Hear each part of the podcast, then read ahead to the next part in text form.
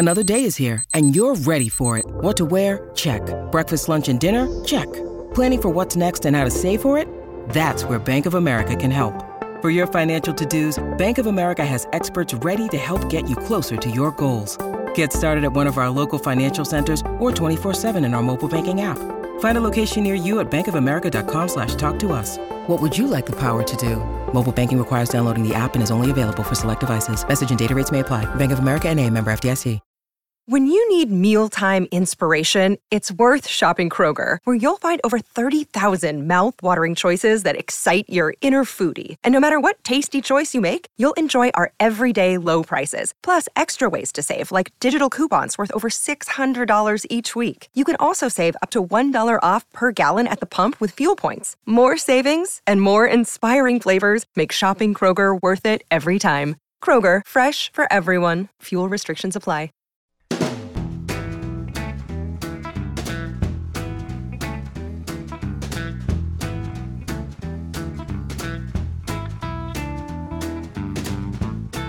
Welcome to a new episode of Land Grant Holy Land in Conversation. My name is Matt Tamanini. On this podcast, we talk to people in and around Ohio State athletics and the sporting world at large to bring you a different insight and perspective to the teams, athletes, and university that you love.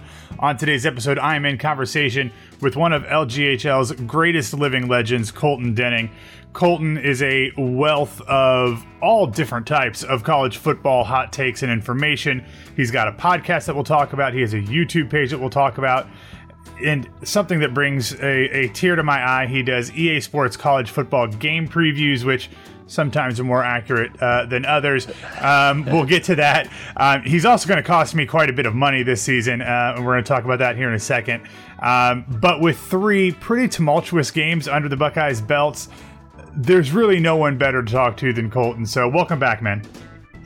Thanks for having me on again. I'm also kind of realizing a pattern here because after the Oregon loss, Patrick asked me to be on the the BSB podcast know, and was like, "There's nobody better to." Pre- to uh, you know to recap this disastrous outing than this. And that now this is happening and i'm like is this is this just me? Is this what i am now? I, I, mean now? Is this what you are now? I mean this has kind of always been part of your bag. Um, yeah you, that's a you, good point. you have never been shy about calling out bad play and especially bad coaching um, which we've seen. But to be fair, the, the, real reason I wanted to talk to you was TreVeyon Henderson's, uh, I guess, emergence as the definitive number one back uh, in Ohio State's backfield. And to be honest, I wrote it in an article over the weekend. Maybe the best running back in Ohio State history. But we're gonna, that's why I wanted to talk to you, and we'll get to that. But let's get the the bad stuff out of the way first, because I think that's what really gets Buckeye fans' blood boiling. Um, we've seen three games none of them have been all that good or uh, inspiring, despite the fact that Ohio State's won two. You have kind of always led the charge on the Kerry Coombs is in over his head uh, brigade. With the move of Kerry Coombs up to the press box, giving Matt Barnes play calling responsibilities what is your assessment as where Ohio State's defense is? And do you think that these moves, like, I don't think anybody who, I mean, I think Ohio State fans are insane. So maybe some of them thought that these changes would have immediate impacts. But, like, I think intelligent fans realize that if they're going to make changes, it's going to take a while for them to really take effect. Do you think that these things can actually make a difference this season? Or are they just kind of stuck with a shitty defense, and they're just going to have to grit their teeth and bear it and hope that the offense can uh, pick up the slack. I don't know, man. I think when you look at it logically, like how, if you really take a look at it, how much or how much do you believe that like this this move isn't because of a disaster and that oh things will be good? Like I, I think that's the last thing that I'm even hoping for right now is like, okay, Matt Barnes is just totally going to turn it around. I think at this point, me and I'm sure a lot of other fans too would just like below average defensive play. And that's really all we've yeah. been asking for for the last two seasons. And it is way too early to judge. I know there's been a couple of people, Patrick included, who had who are more inclined with the X's and O stuff, who wrote a breakdown on some of the stuff Ohio State did differently against Tulsa. And we can argue all day long about single high or two safeties and what that look what that looks like and how Ohio State should go but the thing that's really just grinded my gears is that we're doing this like week three, and that's the the yeah. big like we're past the warning sign now. It's an actual disaster when you have to do this and you're talking about it against teams like Tulsa. Like what? Uh, when did Ohio State become this? I think that's that's the thing that's really disappointed me more than anything is that we're here and it's just like, oh well, you know, we need time to figure this out. We're going to get better. When did Ohio State become a, a defense, especially that mid-season it was like this thing is a five alarm fire. We have to figure this out. Please show patience. Like that's just not what Ohio yeah. State is.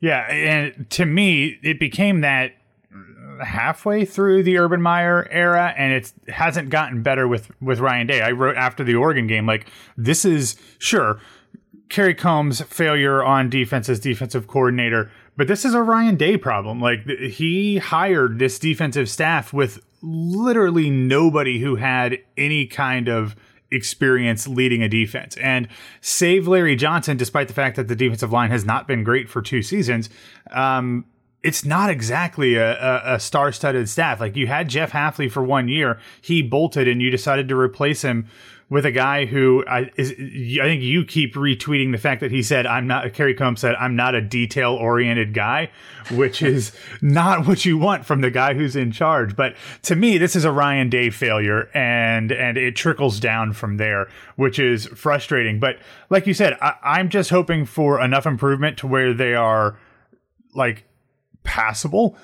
And to me, the way you do that is if you're going to suck, you might as well suck with the young guys and let the young guys in there and let them learn because the older the guys are, the less they're going to improve. So if you've got the young guys in there and they're going to take their lumps one way or the other, you might as well have the the super talented freshmen, sophomores in there so that they can hopefully improve and get better to the point where maybe next year we can have an Ohio State defense that doesn't suck in every possible way.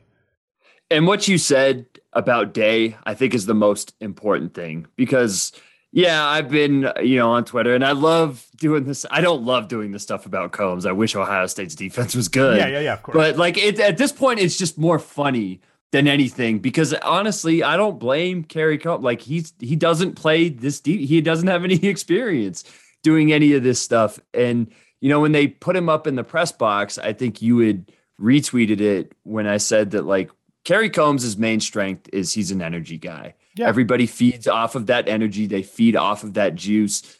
Wouldn't you want to have that on the sideline? Like, what what is the uh, point of him being in the press box if that's his main strength? And I get that maybe for financial reasons or just staffing reasons, it doesn't make sense to fire a guy mid-season, but it all just kind of seems like they're reshuffling deck chairs on the Titanic. So as much as we can, you know, place the blame at Kerry Coombs and oh, he doesn't know what he's doing. He doesn't have any experience. Like you said, this is all Ryan Day controls everything here. And he was the one who hired a guy who didn't have any experience and continues to have certain guys on the defensive staff that maybe shouldn't be there. We could argue about that all day, but at the end of it, it's Ryan Day's thing. And and that's really, I think, the subject that we're getting to as this season is is going on and we'll see what happens for the rest of Ohio State's season but to me it just all comes back to Ryan Day and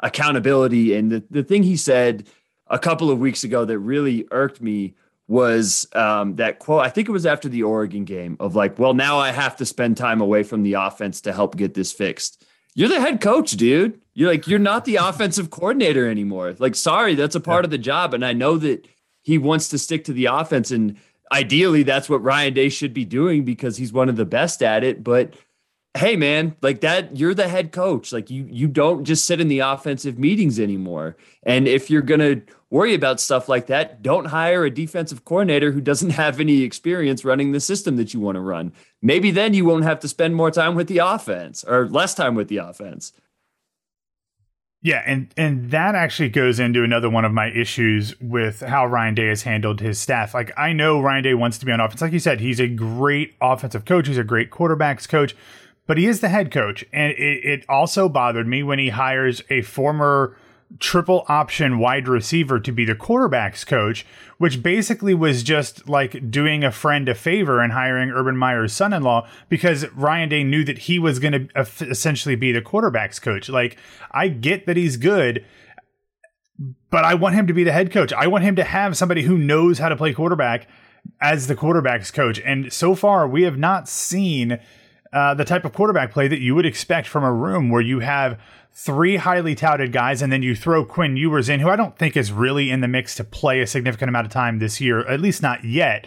So, but you essentially have four really highly recruited guys in that room, and CJ Stroud has been less than impressive. Now, I don't know what your thoughts are on CJ Stroud. I, early on in the season, I was firmly in the Stroud camp. I thought he showed that he had um, the ability to play, but over you know, we've seen it gradually getting worse. I, think something's wrong. I, I I think that it's fine if he sits down a little bit and lets his shoulder get healthy, even if he remains the number one quarterback. If Day says he's the number one for a reason, I'll believe him until I'm shown a reason otherwise. But like, this has just been bungled in every single imaginable way. And I, I can't get over that fact because it just feels like we're living the second half of the Urban Meyer era over again. Yeah, and I think the shoulder thing is the key because he just doesn't look right. Like it's yeah. not normal. Even I forget who it was. It was somebody on the Ohio State beat was putting out video of him in warmups as he was throwing, and he was just letting his shoulder hang. And it feels like they're really downplaying this. And Stroud had that really weird quote after the game where he was like, "Yeah, my shoulder hurts, but life hurts." And this is the this that's is like the a, point. Of, that's something like a 55 year old man says, not a not a yeah, 19 year old quarterback. And I appreciate the grit and the toughness. And he closed totally. that press press conference out by saying, "Hey, I know I'm a great player, and I'm going to be a great player here." And I love that, but there's something that isn't right right now, and and that's really what it comes back to with all of this is like this should be the point of the season where they're playing depth because they can and to get experience, not because they have to. We right. shouldn't be talking about Kyle McCord being in the game because the offense looks disjointed and the passing game can't figure out a way how to work against Tulsa's funky 335 defense. That shouldn't be a thing. And now we go into Akron with all of these questions and hopefully we see some young guys not because like oh uh, we don't know how the, if the starters are any good hopefully they finally have a lead, which they haven't had basically since 2019 to be able to play any of these young guys. And to me, you bring up um, Corey Dennis and the quarterback coaching, and it just all comes back to accountability because whether it's Day or Coombs, since the start of 2020, and hey, you know, we've all gone through it in our own way with the pandemic. All this staff has done is complain and make excuses for stuff whether it was Coombs saying, "Oh, we can't teach players on Zoom," and meanwhile, I think it was mm-hmm. Malachi Moore, one of the one of the freshman defensive backs for Alabama, famously last year, like learned their whole system through Zoom and their whole defensive secondary and all the young guys talked about how they made the most of what they were able to do on Zoom. And meanwhile, Kerry Coombs was like, I can't teach this. There's no way I can do this. and then there was COVID and oh, we can't practice. And then this season came around, they had a full fall camp, they had all of spring ball to get things right. And it just kind of seems like there's excuse after excuse as to why this thing isn't working. And Ohio State isn't a place where you don't look good against Tulsa on offense and you're like, well, Tulsa's a great team. They have a really great scheme and you know, we couldn't figure out how to get Chris Olave literally a single catch and I know he had the one that got taken back, but it just all doesn't make a lot of sense. And I'm not, I, am not fully throwing the panic button on the season, but at some point, like if we're seeing this against Tulsa, how is this going to look against an improved Michigan State? How is this going to look against what appears to be a very competent, at least Penn State team? How is it going to look against what looks like a very fired up Michigan team? Even Rutgers, that game is on the road, right? Like, I was like, Maryland, Maryland's three and zero oh too. I'm yeah. like, well, this is that's scary to me as well. If they if they have these struggles against Tulsa, it's going to be a long conference slate ahead of them, and you know I have faith that there are certain things that can get fixed offensively. I'm I have less faith about the defense, but I really think we're at an inflection point early in Ryan Day's tenure here, really like the first real inflection point of his tenure as to like he needs to make some hard decisions and he needs to take some accountability and fix this thing because it's not going great right now. No, it's really, it's really, really not. One thing that is going great though is TreVeyon Henderson's first three games uh, at Ohio State. And the reason I wanted to to really talk to you about this is because we talked about this the last time you were on. Over the summer, you pledged to donate fifty cents to the Food Equality Initiative for every yard that TreVeyon Henderson rushes this year. I jumped on it to do it as well. Um, Alexis Chassen, our former colleague at Land Grant, is is in on this as well. Here's the problem. Dude. Yes there is a problem. Dude's already got 346 yards through three games. That's a, we're already like ponying up 173 bucks. Like i'm worried about dishing out a thousand bucks over this. Like he's i mean we knew he was good but he's already the number one back. If he's if he if there is any type of rotation other than to get him a breather Ryan Day needs to be run out of town on rails because he's clearly the best running back on the team. I'm a little worried about having to break into that savings account to uh, pony up some legitimate cash here at the end of the season, Colton. I am more than worried, and it's funny because when I when I came up with this idea, I was telling my girlfriend, and she was like, "Are you, you know, he's a freshman, so maybe you're not going to have to pay that much." And I was like, "No, he's gonna." He's gonna do some things, and then she was like, "Why don't you just make it 25 cents. And for some reason, I was like, no, it'll be all right. And through the first week, three weeks of the season, it's at $216.50. cents. Oh, are, and we count, I, I, are we counting receiving yards too? I was doing total. You guys can do rushing uh, because uh, it is a lot. And like, I had a couple of people that replied to me that was like, wow, you're donating that much. And I had to make it clear, like, I don't have really the money to, to donate a ton, yeah. but this is a cause that is so important to me and I deal with in my own life and is such a big deal to me that I'm like, you know what? If I'm going to just sit around and drink beer every college football Saturday and, and make jokes and make fun of people, I might as well turn it into a positive. And this is a way to turn it into a positive. And it's something that I really support and, you know, love being a part of. And if it can help people with these issues, then you know what? The the more the merrier. Like I said, we're all going through it right now. And to hopefully give people access to safe and healthy food like what's what's a little less money in my bank account I will say, I will. Maybe I'm going to save you some money here because on your tweet that started this from May 22nd of this year, you did say, and this is a quote, donating 50 cents to at food equality for every rushing yard TreVeyon mm, Henderson okay. picks up the season. You can you can add in the receiving if you want, but just in terms of like the contractually binding text that you sent out, uh, you did say rushing yards. So not that That's I want to take money away from the Food Equality Initiative, but just for your own benefit. Uh, well, the problem is, yeah, or last week it was you know he had five receiving yards, two hundred seventy-seven rushing yards. Yeah, but not as long difference. as he's doing that, that means some good things are happening for Ohio State. And like you said, if he's able to put up two hundred yards, that means he's in the game, and there aren't other running backs uh, that are in his place. And it means, I guess, at this point that he's practicing well because that's that's the only way guys can get into the game. I guess Seven Banks isn't practicing well, but he's not injured. I, I don't know. I don't even want to. I don't even want to get into some of the conspiracy theories with Seven Banks. Um, but about Henderson, like I, am old enough. Like I was a senior during Maurice Clarett's freshman, like his one season uh, at Ohio State.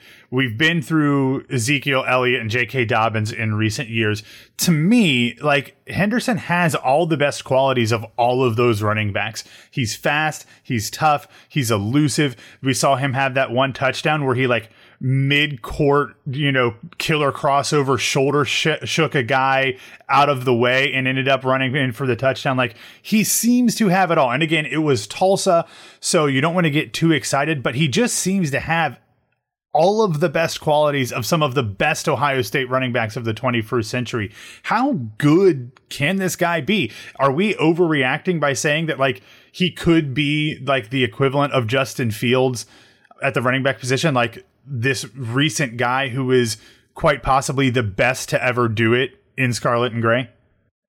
Maybe it's still it's still so early though, but I think the evidence starts to mount up little by little when he commits to Ohio State, and then you hear people within the recruiting community say certain things. I heard a couple of, I think it was top people at 24 7 and even Ari Wasserman that were like, this guy is on par with, you know, Reggie Bush coming out of high school. And then I thought uh, at the start of the Minnesota game, it was either in the second quarter or the third quarter when he was returning one of those kicks. Uh, Joel Klatt and Gus Johnson were saying, you know, we've never had a coaching staff talk to us about a freshman the way that they the Ohio State coaches talked about TreVeyon mm-hmm. Henderson. And then Day saying that, you know, all of his talent speaks for itself. What he's able to do on the field speaks for itself. But the best part of him is that he's extremely coachable and he's so low maintenance. So even the stuff that's just like the intangibles about the game, it seems like this kid has. And the potential is absolutely there. And some of the moves that he's already making. I mean, he said after the Tulsa game, like, I'm I'm going to get better, which is such a scary thought, but we need to see it in a big game. We need to see it in those, you know, Michigan State type games or Penn State or Michigan, because that's really at a place like Ohio State where you make your legacy. And there's going to be a point this season, definitely this season, where the game is on the line. And that's where we haven't really seen him yet with the game on the line. And he's going to be the one to make a play and that's where the legacy goes beyond just hey he had this really crazy game against Tulsa and like goes to TreVeyon Henderson won the game single-handedly against Michigan or something like that. But through 3 games I'm I thought he was going to be awesome and I'm blown away at just how awesome he is. Yeah, it, it, you love to see the freshmen getting time and making the most of it. Uh, unfortunately, we it took a while to get some of the freshmen in the, into the game this season, but that's a conversation for another day. What I want to talk about from here, Colton, is what you were doing during the season um, to kind of keep your blogger, podcaster uh, juices flowing you have uh, the, the Two Stripes podcast. You've got your website, and you're doing the the video previews and some some other previews. And I, we'll get to some of those simulations. But I want to talk about your dumb picks of the week because your dumb picks of the week were pretty damn good last week. You, you I think you took the Gators um, uh, against the spread. Did you not? I did that that turned out pretty well. I believe you took Michigan State with the points against Miami, did you not? I took them damn outright to win. Yeah, that that worked out. You took Purdue plus 7. That didn't work out, but that was pretty damn like I was impressed with Purdue hanging tough um for for that long. So like your three dumb picks ended up not being so dumb. Um so as you kind of look across this college football landscape, what are some of like the dumb teams that you think are actually going to end up being pretty good this year, despite the fact that most of the time we just make fun of them? Oh gosh, I would have to think. I mean, if you look around the country, like watching these first three weeks, there's been some really good football and some really bad football. Like, I don't know about you, but I've been extremely entertained with this season so totally. far. Like yeah. I, I thought that this season, outside of just what Ohio State has done and how frustrating that's been, I've really enjoyed it because there's been close games and we've seen some top teams go down. We've seen some top teams look bad. Clemson being kind of in that same boat as Ohio State. And I don't know if it feels open. I mean, I know that, you know, Al- the whole talk after the Alabama Florida game was like, oh, Alabama looks mortal. I mean, we're three weeks into the season. We'll have to figure that out. But I, I think it's just been very refreshing and fun. And maybe part of that is due to just how crazy and, and terrible yeah. last season was with just everything hanging over. But I guess just looking at teams in the Big Ten first, like Wisconsin right now is one and one, and they haven't looked particularly good. They look terrible on offense against Penn State. They have a really good chance this weekend to kind of make a statement with Notre Dame in that game mm-hmm. against Chicago. I think that game's going to be really fun. And like I said with the Purdue thing, in reference to the Notre Dame game last week for dumb picks of the week, I'm still I'm half in, half out on Notre Dame because it seems like for the first time ever, or at least, you know, since we were in this new era of college football, Notre Dame has two or three guys who are, you know, legitimately you look at them and you're like, okay, that kid could play anywhere. Kyle Hamilton, awesome safety. Kyren Williams, incredible running back. So they have the top end talent. And this is the type of game against a Wisconsin team that's physical and always seems to find a way to win games like this where Notre Dame to me can really kind of take a step forward of like, okay, they're an actual team to sort of be reckoned with. But I, I have my eye on Wisconsin because like it's the most obvious thing in the world, but they always improve as the season goes on. So I'll say Wisconsin right now is the one dumb team that I'm kind of looking out for near the end of the season.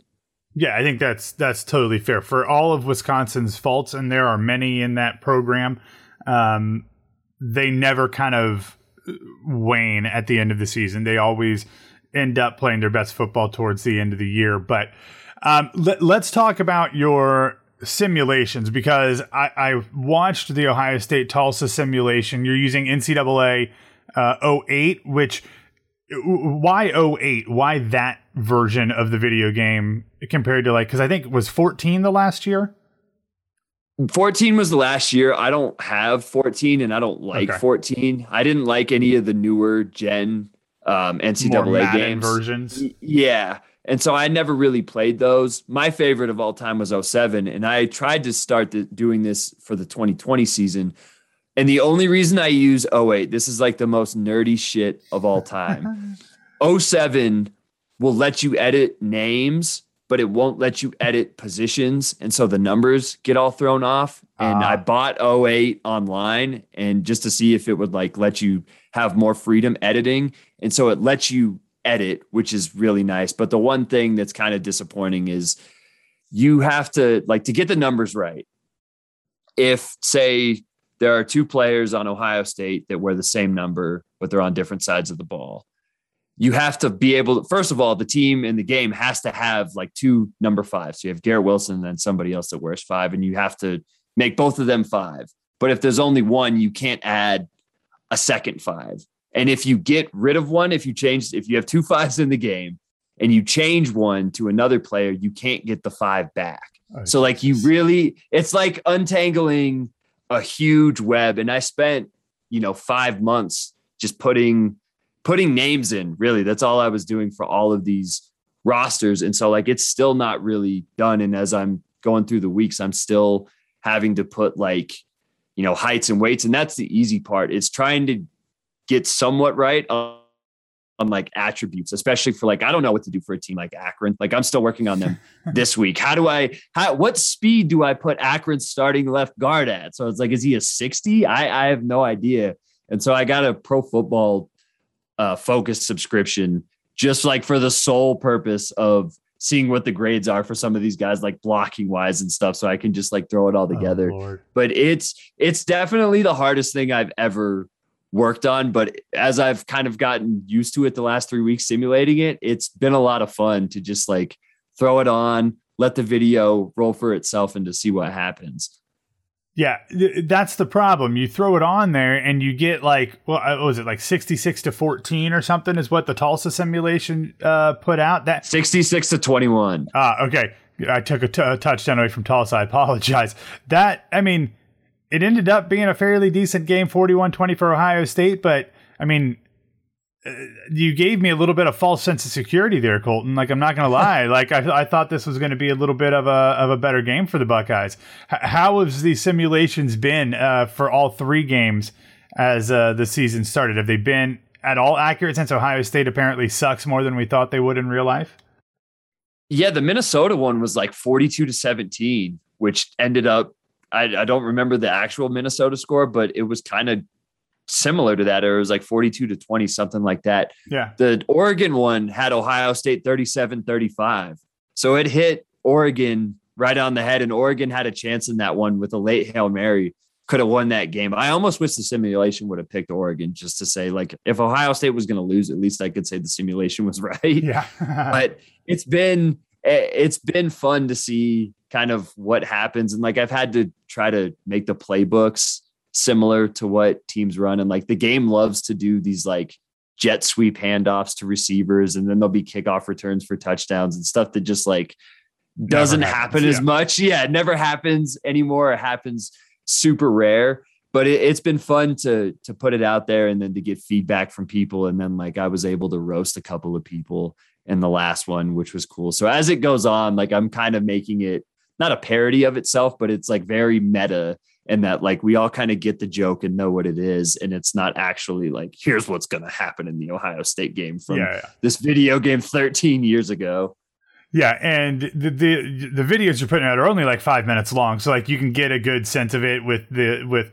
not only of what actually happened in the simulation, but your very specific brand of uh, analysis and humor, which is always much appreciated. And we'll we'll wrap it up uh, with that. You you are back to doing the Two Stripes podcast you have often, when doing podcasts here at Land Grant, had a co host, although you've done a number, I think you did a whole season by yourself for the most part. For people who haven't listened yet, what is this version of the Two Stripes podcast like? Is it is it all Ohio State focused? Is it a, you know is it analysis about the Buckeyes? Is it all college football? What are you bringing when you put out each episode? Well, I'm doing uh, two, three a week and Ohio State preview. So, like, I'll have the Akron preview probably up tomorrow and then a recap after that one. And then I'll do the regular two stripes. That's just like a, a weekly preview of some of the games that I'm watching and stuff you should keep your eye on and like not 20 minutes of Alabama Florida talk because everybody's going to watch that game, but like some yeah. other stuff that might be going on. Like I talked a little bit about uh, Memphis and Mississippi State last week, and that game ended up being really fun. So I, I, still have the regular two stripes, and then within that, there's like a subset I, I call Scarlet and Gray stripes, and that's the Ohio State uh, preview and recap stuff, like I was doing um, in 2019 solo. And I gotta say, man, I've been in radio slash broadcasting and doing that stuff since I mean since I was in college, starting in 2008. I have never not hated solo hosting. It is so tough. And like the people that can do it live, kudos yeah. to them. And just like the, the guy, you can tell who's psycho and who's like a real egomaniac by if they have like a three hour radio show that's just solo yeah. because it's so tough. And, uh, you know, I try to get questions in on the recap podcast, but as much as it, it is like, recapping Ohio State and kind of getting the analysis out there. It's trying to help myself get stronger in solo hosting, which is just incredibly hard. Yeah, I for a season or two I did a solo show on like the like the morning of game days and I would script out the entire thing and I would take hours to edit and I was like, well, this is not fun and I'm not doing this anymore. So I, it is so. I don't blame you. It is so hard, uh, and especially if you're like a, like I didn't need it to be perfect, but I didn't want it to be wonky either. So like I stressed over the whole thing. It's it's too much. I can't do that anymore. So I much prefer this where you're having a conversation with somebody. So I admire the fact that you're able to do it at all, and I appreciate that you're trying to get better. But um, to wrap up, what what do you think happens the rest of the season for Ohio State? Do things turn around at least in some small way?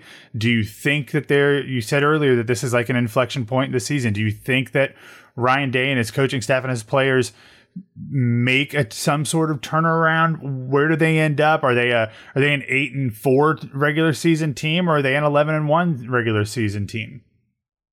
It's the worst answer, but I don't know like we have to see and what i said earlier is the thing that scares me the most is like this akron game in games like this have always been games where it's like oh i can't wait to see the four string running back or i can't wait to see what some of these young players do. But the fact that we're actually talking about this akron game of like we need to see things. We need to learn about ohio state's starters and how they're going to look going into conference play is really scary. And I still think we're early enough into the season where things can change. I'm I have more faith that the offense, you know, even if there are times where it looks disjointed and you know Stroud isn't hitting on deep balls or whatever whatever it may be, the offensive line isn't as strong as we thought it was. they're just good enough and they're better than people talent wise to be able to win. And maybe that's just going to be the thing with this team again. And that's kind of what I railed on in the Tulsa recap podcast is it looks like you said a lot like the back half of the Urban Meyer era, where the best thing about that those teams and their biggest strength was just that they had more talent. They had more blue chip recruits that you know they were able to develop at least a little bit, and those guys are really good. And even if you have coaching mishaps, that's going to more oftentimes than not win you games.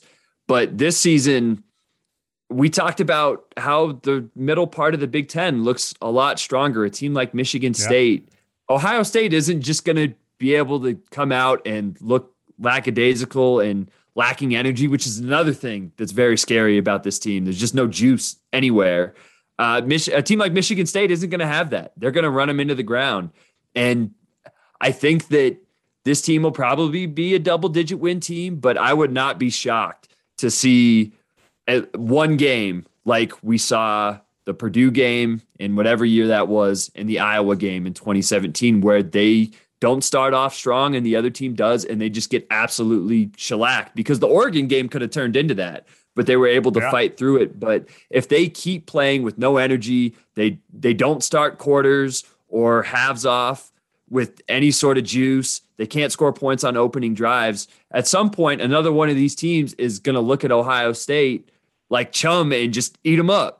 And that's where, to me, I'm really concerned. And I wouldn't be shocked to see another game like that on the schedule. And at that point, like that shouldn't be the thing to wake this team up. The Oregon game and how they played defensively against Minnesota should have been the thing to wake this whole team up. And it seems like they still haven't gotten there yet. And that's what's most worrying to me. Yeah. Hopefully they do. Uh, I, I'm keeping my fingers crossed and hoping that this season is uh, much more like 2014 than uh, I don't know 2011 or, or whatever the last really bad Ohio State season was. But uh, also, can we get like some new field turf? That's a whole nother conversation. But God, that that's embarrassing.